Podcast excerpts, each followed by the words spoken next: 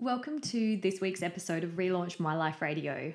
I am so lucky to be able to have amazing conversations with such beautiful people, and this week's guest is absolutely no exception. Millie Thomas is an incredible woman who initially is from New Zealand and battled anorexia for over 15 years. She is now, I'm glad to say, fully recovered and is a certified recovery coach with clients in both Australia and New Zealand.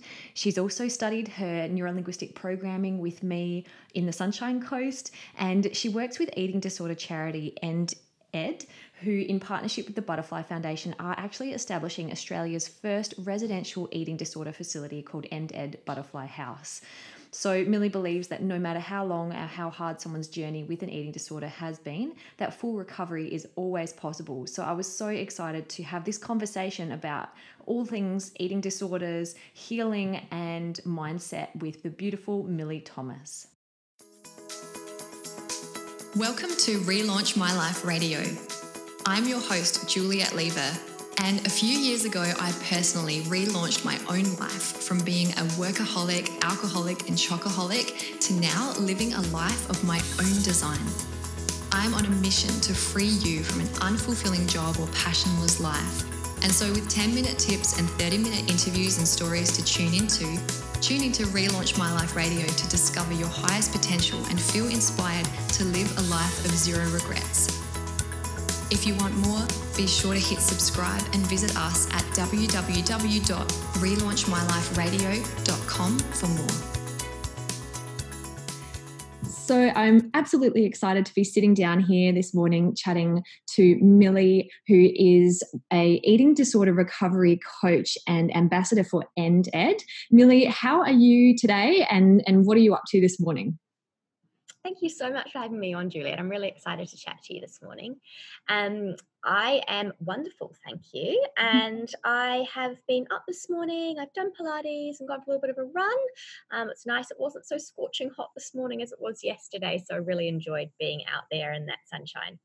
Oh, beautiful. It sounds wonderful. And so we've got a lot of different things that I'm sure we could cover in this conversation, but I thought for the benefit of the listeners, let's let's start all the way back at the kind of the beginning of your journey and what kind of led you into the work that you're now doing. So where were things for you several years ago in contrast to what you're now doing in the world?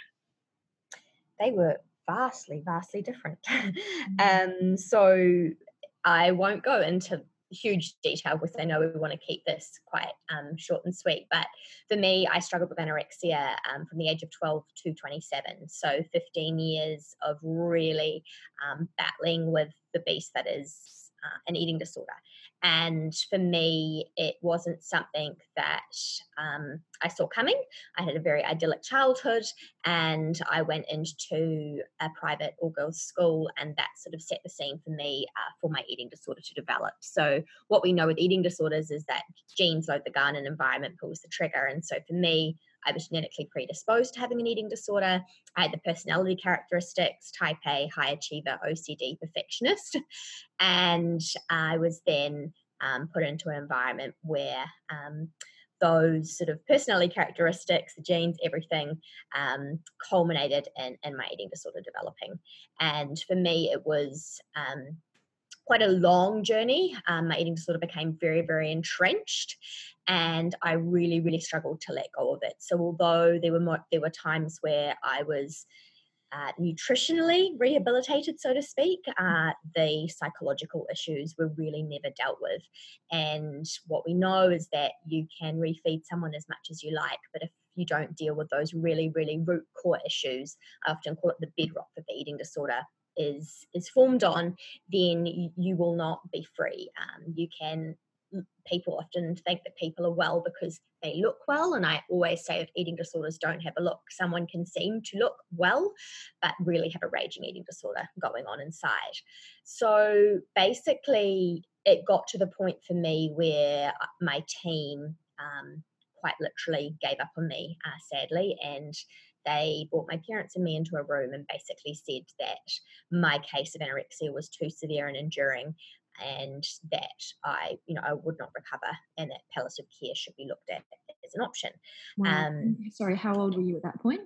Uh, so I was I was probably about 26 yeah okay and for me that was that was really quite a defining moment because up until that point i'd been holding on to hope yes i hadn't really been making much progress but i held on to this hope that you know somebody believed in me and the clinicians are still working with me so there must be hope and that moment where they said well basically that i'm not going to get well to me it felt like well they don't think i'm going to get well then what's the point in me trying because at that point it was really an incredibly intense daily battle um, I was I was incredibly incredibly entrenched in this eating disorder, and it, wasn't a nice life to be living. But um, and so over that next, I would have said it would have been about eight months. I really started to decline even further, and it got to a point where my family GP.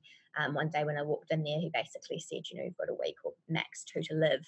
You need to decide whether you want to live or die." And for me, um, I guess another really sort of defining moment in my journey. And for me, I had never been suicidal, I'd never been mm. depressed, but at that point, I actually could not fathom waking up another day to face my reality. I was physically and mentally spent. I was exhausted. I had my body was riddled with stress fractures.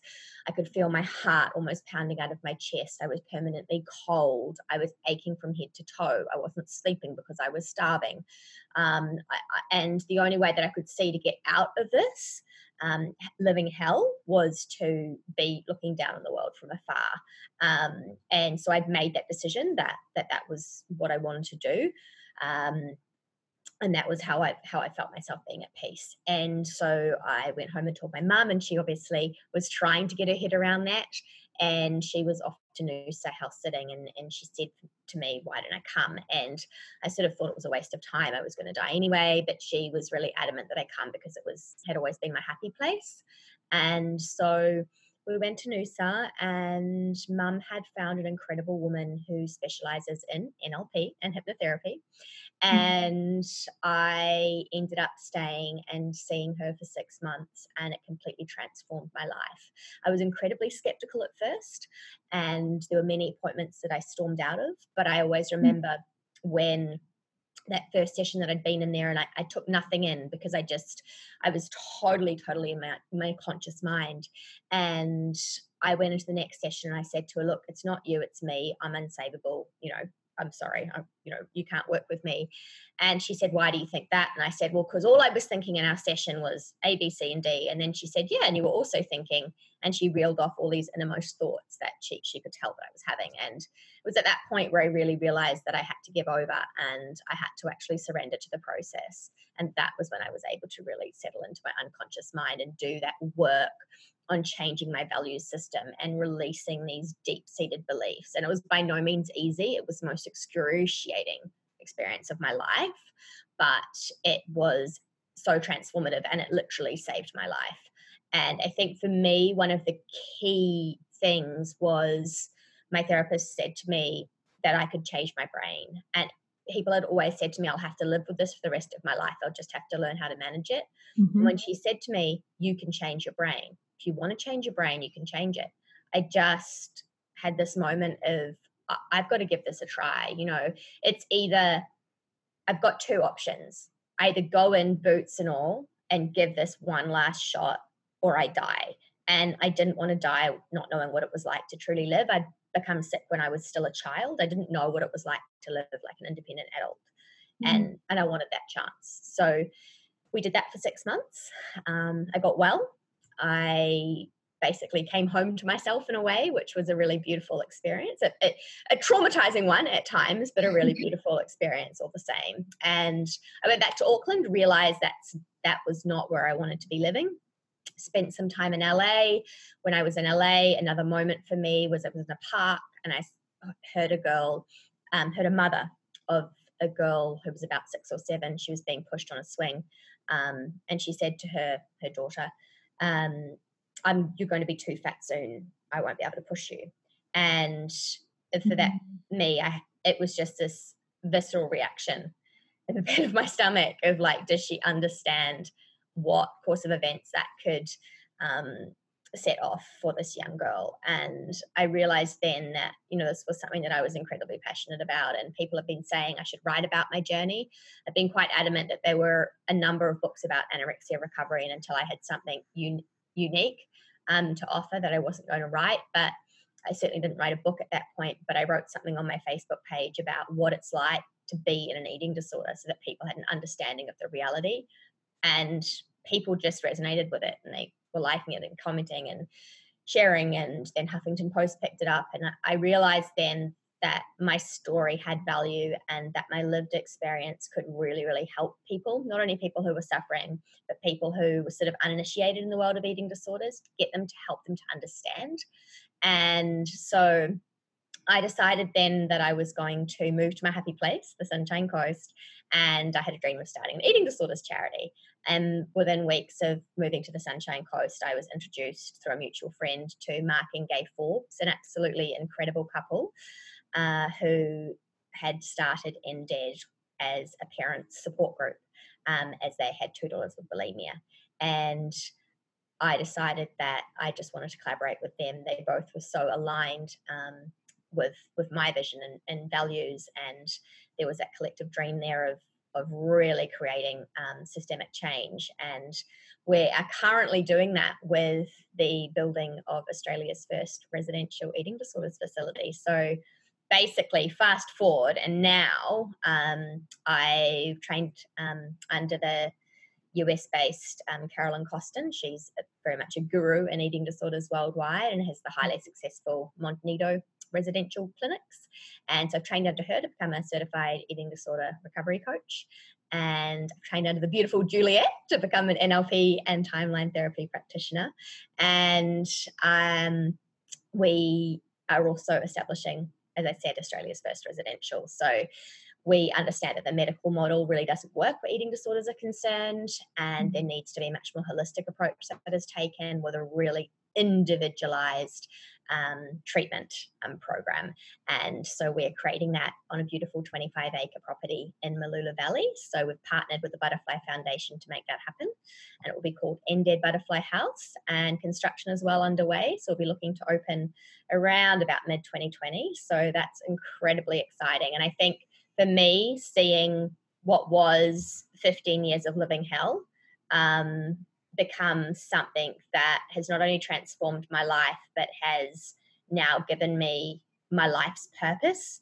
Um, it's it's amazing, and I feel incredibly lucky that that's how it's turned out. Um, because I wouldn't be the person that I am today without having gone um, to to the depths of despair and and sort of stared death in the face basically and i think it's really um, amazing for other people who do have severe and enduring eating disorders who are told you know they'll just have to manage them to be able to see that someone like me who was in that same boat has fully recovered and is is living literally what is the life of my dreams so um, i feel very lucky to be able to be doing the work that i do every day Mm, thank you so much. And it's, you know, the beauty of hindsight, I guess, if you could tell that Millie in the depths of those darkest moments, you know, there's a reason for all this and one day it will make sense. You know, it's it's so hard to kind of even be able to comprehend that when you're going through the darkest times. But now I can hear that it's almost like you're really saying,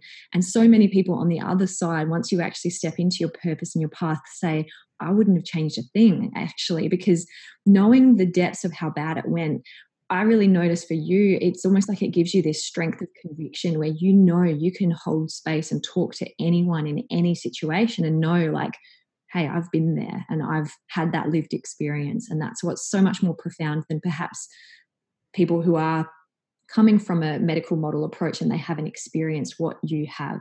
How do you find when you're talking to to say the people that are struggling that that's hard to sometimes get them to even imagine that there is a there is a bigger purpose for it all and that one day it'll make sense. Yeah absolutely and i think it depends where people are on their journey but i think you've hit the nail on the head where you say that you know that power of lived experience. You know people i would sit in clinicians um, rooms and they would say oh yeah i understand and it's like no you don't you mm. don't understand. You're not in my brain. You don't know what it's like to live with this 24 7. You get to go home at night I have to live with this constantly in my head. And so I think, you know, it is lived experience is the way forward and it's being recognized, you know, on a national level. Greg Hunt stood up in Parliament the other day and spoke about my story and at a mental health conference. He is absolutely championing this and he can see the value of it. And I think that's absolutely fantastic because, you know, recovery coaching um, is definitely something that is still um, quite a, new um, modality in, in both Australia and New Zealand. And I think it's something that people need to get more of an understanding about so that existing um, you know professionals like psychologists and dietitians aren't threatened by it in any way because we definitely work as an adjunct to the multidisciplinary team a client already has. And we're just using our lived experience to help those people along and to give them that, um, you know, reassurance and support multiple times a day. Mm. And so, what are your what are you what have you really noticed? I suppose in the last five, even ten years, in the rise in social media and people uh, sharing not only their physical appearance, a lot more doctored and altered images as well, but also their eating habits and the rise of, I suppose, conflicting diets as well. You know, one person says you need to be vegan to be healthy, one person says you have to juice fast, one person says you need to eat keto, one person, you know, are people just getting more and more confused? And is that adding to eating disorder confusion, or is this something totally separate? How do you classify you know an eating disorder versus someone that's just really confused by diet and you know walks through a supermarket and thinks i can't eat any of this. What do you yeah absolutely. Look i mean it's definitely definitely something that's influencing things and social media is an incredibly dangerous place right now. I mean it's also an incredibly um, can be an incredibly helpful place. There are a lot of really fabulous accounts but there's also a lot um, of accounts that really are you know destructive. And you know people might not see them as being that and they might think that they're doing good. But there was a quote that i saw the other day from a well respected dietitian and she said your healthy lifestyle advice is somebody else's eating disorder. And i think that's really really important to remember because for everybody you know everybody's situation is different and their needs are different. And for somebody cutting out sugar might not be a major thing. For somebody that means that they'll take it to the absolute extreme and, and stop eating fruit for example.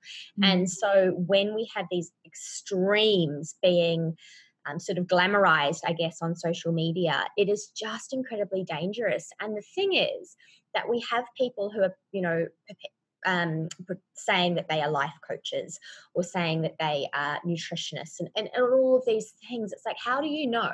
Can you check their qualifications? You know, there's a massive difference between a registered dietitian um, and a life coach or, or a nutritionist. And it's like we need to be listening to the people who actually have the knowledge and the training and who understand your specific individual situation. And I think too often people get caught up in that almost soup of social media where there's these trends and these you know phases whether it be keto whether it be paleo and it's at the end of the day you can't say that that's balanced and you can't say that that's you know a um, way to live your life that doesn't restrict you. You know if you are following these extreme um, diets because that's what they basically are.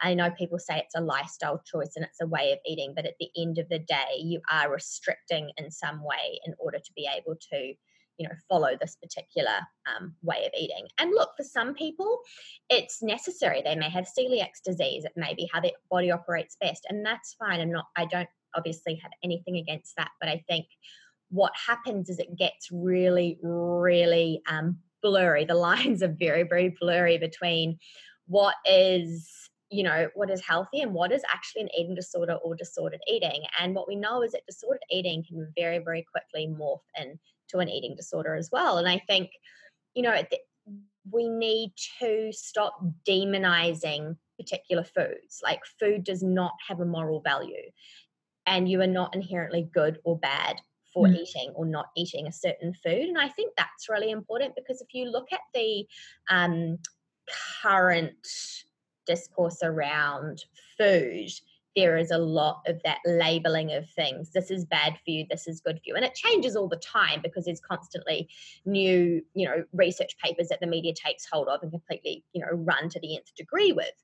And I also think the other thing in terms of bodies is that we need to stop making judgments and making generalizations. And because at the end of the day, the if we continue to judge people's bodies and make an assumption about them as a person um, based on what they look like, then us as a society we will continue to, to have that as, as sort of a base, if you know what I mean. And I think you know we have to stop making assumptions and stop seeing someone in a particular body shape and assuming that they don't exercise or assuming that they need to everybody has a story and you don't know what that is by looking at them. You can't tell. And I think the other thing is we are so much more than our bodies. Mm. Like we are so much more.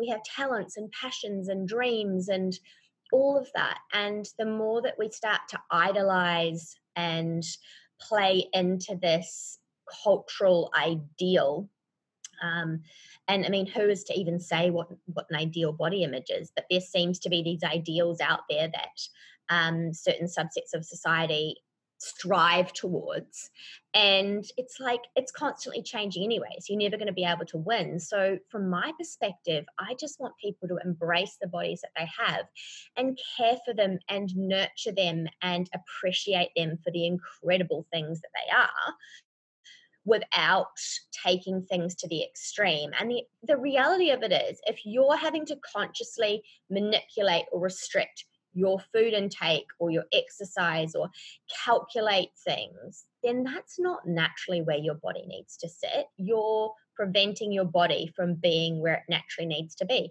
And I, of all people, know how hard it is to accept where your body needs to sit. You know, if somebody had said to me, seven years ago or 10 years ago or even i guess i've been recovered about four or five so say six years ago that i would be happy at the weight i am now i would have just laughed them right out of the, out of the park like it, but it's it's a place of happiness that i have come to because the realization of you have to let your body be where it needs to be. It has to find its happy place. And you can fight against that for the rest of your life and manipulate it to sit somewhere where it doesn't want to sit.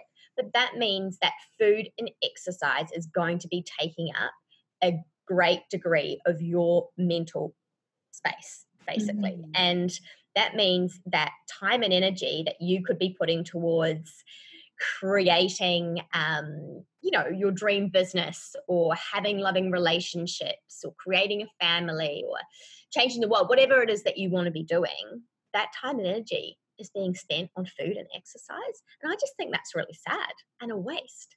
Do you feel like it's also a little bit like one of the few things that people feel like they can control these days? Because maybe someone wants to go and change the world, but that's such a big chunk, you know, and that's how people get overwhelmed is if things are in too big a picture, they don't know what their first step is. So, okay, well, I'll I'll just focus on what I can control, which is what I eat and how I move my body. And that's the, the, few things that I can. I think, you know, there's so much uncertainty and change in the world, and there's, uh, you know, a, a lot of a, a lot of different different programming. I mean, I'm not sure about you, but it just seems like you know reality is just going so much faster in a way and there's so much more advancements in technology but also pressure and obviously there's just so many different things and i think a lot of people are quite overwhelmed by it all and so rather than go out into the world and, and create a bigger dream or a bigger picture, maybe people are contracting and, and just staying in with, well, what are the things that I can control? Okay, well, it's it's literally this, my physical body and my food and, and what I'm eating. But you know, what what did what did you have to then I mean, obviously you've created this purpose and this vision, and so a lot of your mindset now and your headspace is on focusing on on obviously building um, end ed butterfly house and um, you know all of your recovery coaching clients etc but you know how do you keep coming back home to yourself? Because you honestly and i'm rambling a little bit here i just i want to really acknowledge you really do just exude genuine happiness. And i have to say millie it's there's something about you that I I see in myself, which is almost like that real deep gratitude for having a second chance at life, and that's what I feel like I had. And so it's this this real active service now of paying that back to the world of like, well, I'm, I'm here. I didn't know I was going to be here in this capacity, so I'm going to give it all I've got. So, how do you stay centered? How do you stay stay true to you, and how do you stay happy? Oh, well, first of all, thank you for saying that. That really means a lot because mm. I do feel like I think a lot of it has to do with being happy in your own skin, but also um, that second chance. You know, I will be forever grateful for that. I'll be forever grateful that I'm still here on this earth every single day. And so, yeah, as you say, it is almost like this act of service in a way. And um, yeah, so thank you. Mm. Um, for me, I it's getting up in the morning and moving my body. Um, if that is something that I feel like I need to do, like want sorry want to do, is um, definitely um, important for me. And obviously, I do check in with myself because exercise was something that I became obsessed about in my eating disorder. But now, for me, exercise is something that really keeps me sane, to be honest. It is my time in the morning to set myself up for the day, take some deep breaths, really feel energized. Um, yes, get myself sorted. And I find that when I don't do it, I really don't um, feel nearly as centered um, and nearly as ready to really ta- tackle the challenges that face me every day um, with clients. And so that's something that I do. Also, living by the ocean. Um, the ocean is incredible, incredible healing force for me. It is something that constantly reminds me of how small we are in the big scheme of things.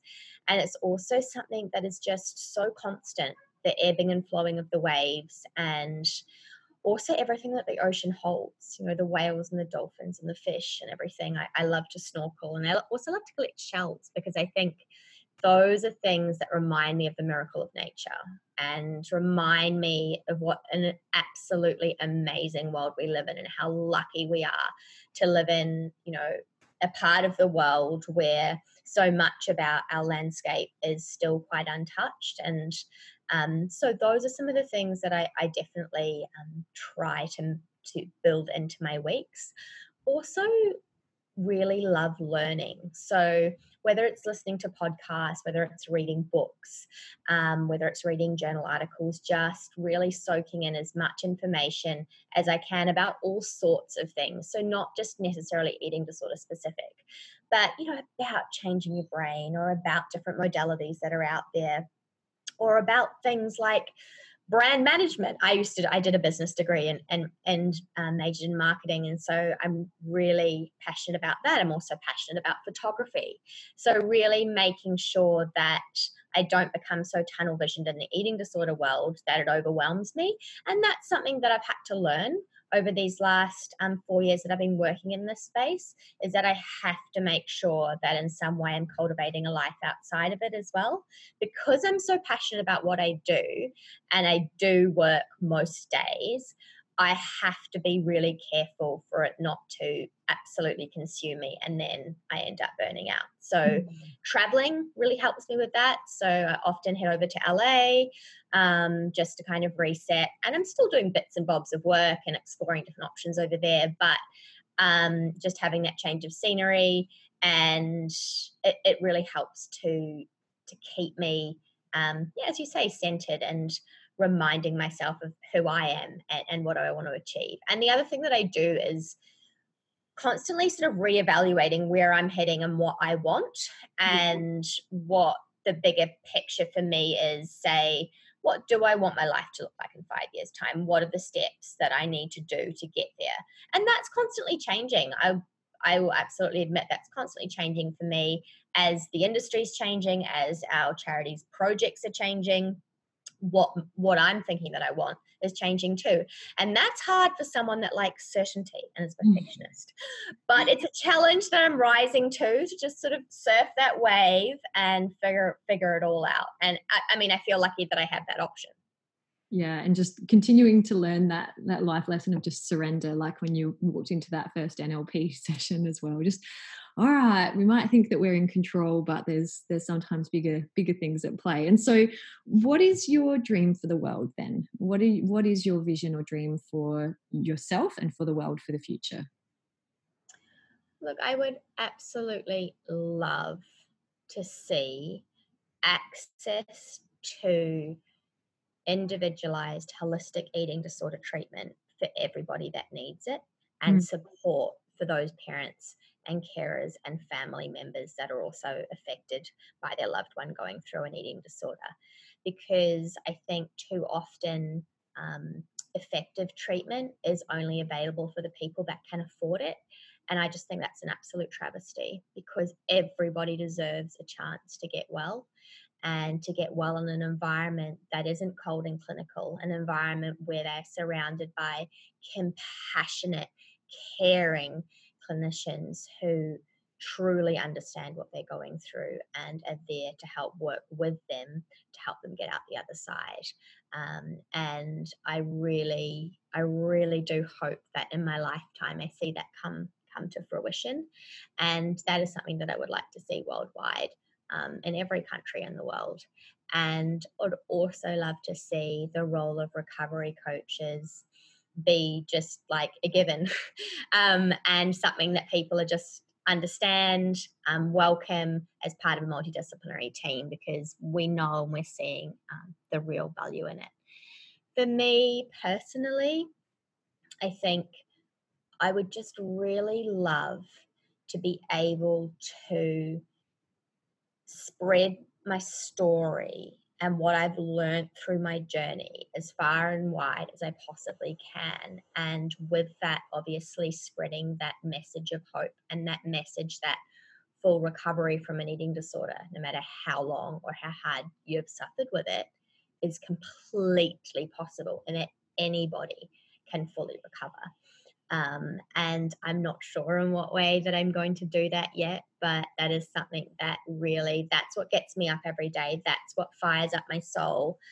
Seeing people or hearing, you know, from them by emails or messages or whatever, and they're telling me that the support that I'm giving them is enabling them to create these behavioral changes and really make progress in their recovery. There is absolutely nothing more rewarding than that and seeing clients that I've worked with over the years blossom and become these strong, incredible people who are in a space where they can achieve anything they want to in their lives because they have overcome those demons and they've come out the other side free and ready to take on the world. Um, and I think also what I would love to see in a more broader sense is that as a global society, we stop focusing on bodies being something that we need to manipulate and something to be prized. I want us to understand that we are so much more than our bodies and that the more that we start to actually embrace that ourselves and stop judging people and stop trying to manipulate our own bodies, it's got to be sort of a groundswell effect in a way. We've got to start doing it as individuals, and then that will spread that message that we are so much more than what we look like. We have so much more to offer, and that will really, really help um, in keeping this rise of of the incidence of eating disorders, hopefully it will stop rising at the incredible rate that it is and, and we'll stop having children as you know young as five or six talking about why they don't have a thigh gap because to me that just breaks my heart. So mm. that's what i'd love to see.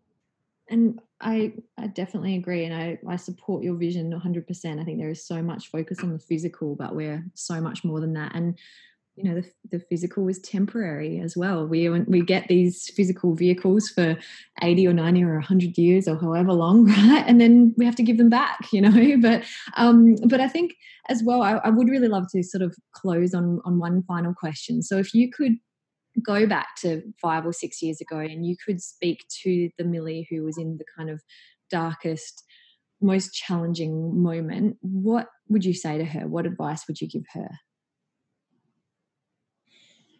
I'd say to her that it's going to be okay, mm. that you will get through this and you'll come out the other side braver and stronger than you can begin to imagine.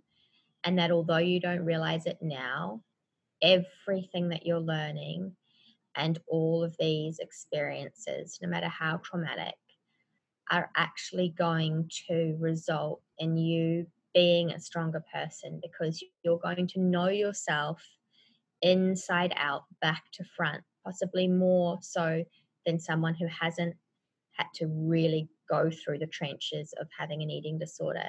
You're going to know how to use those personality characteristics for good rather than for self destruction. You're going to know how to keep yourself safe and keep yourself aligned with your core values, not anyone else's, and certainly not in eating disorders.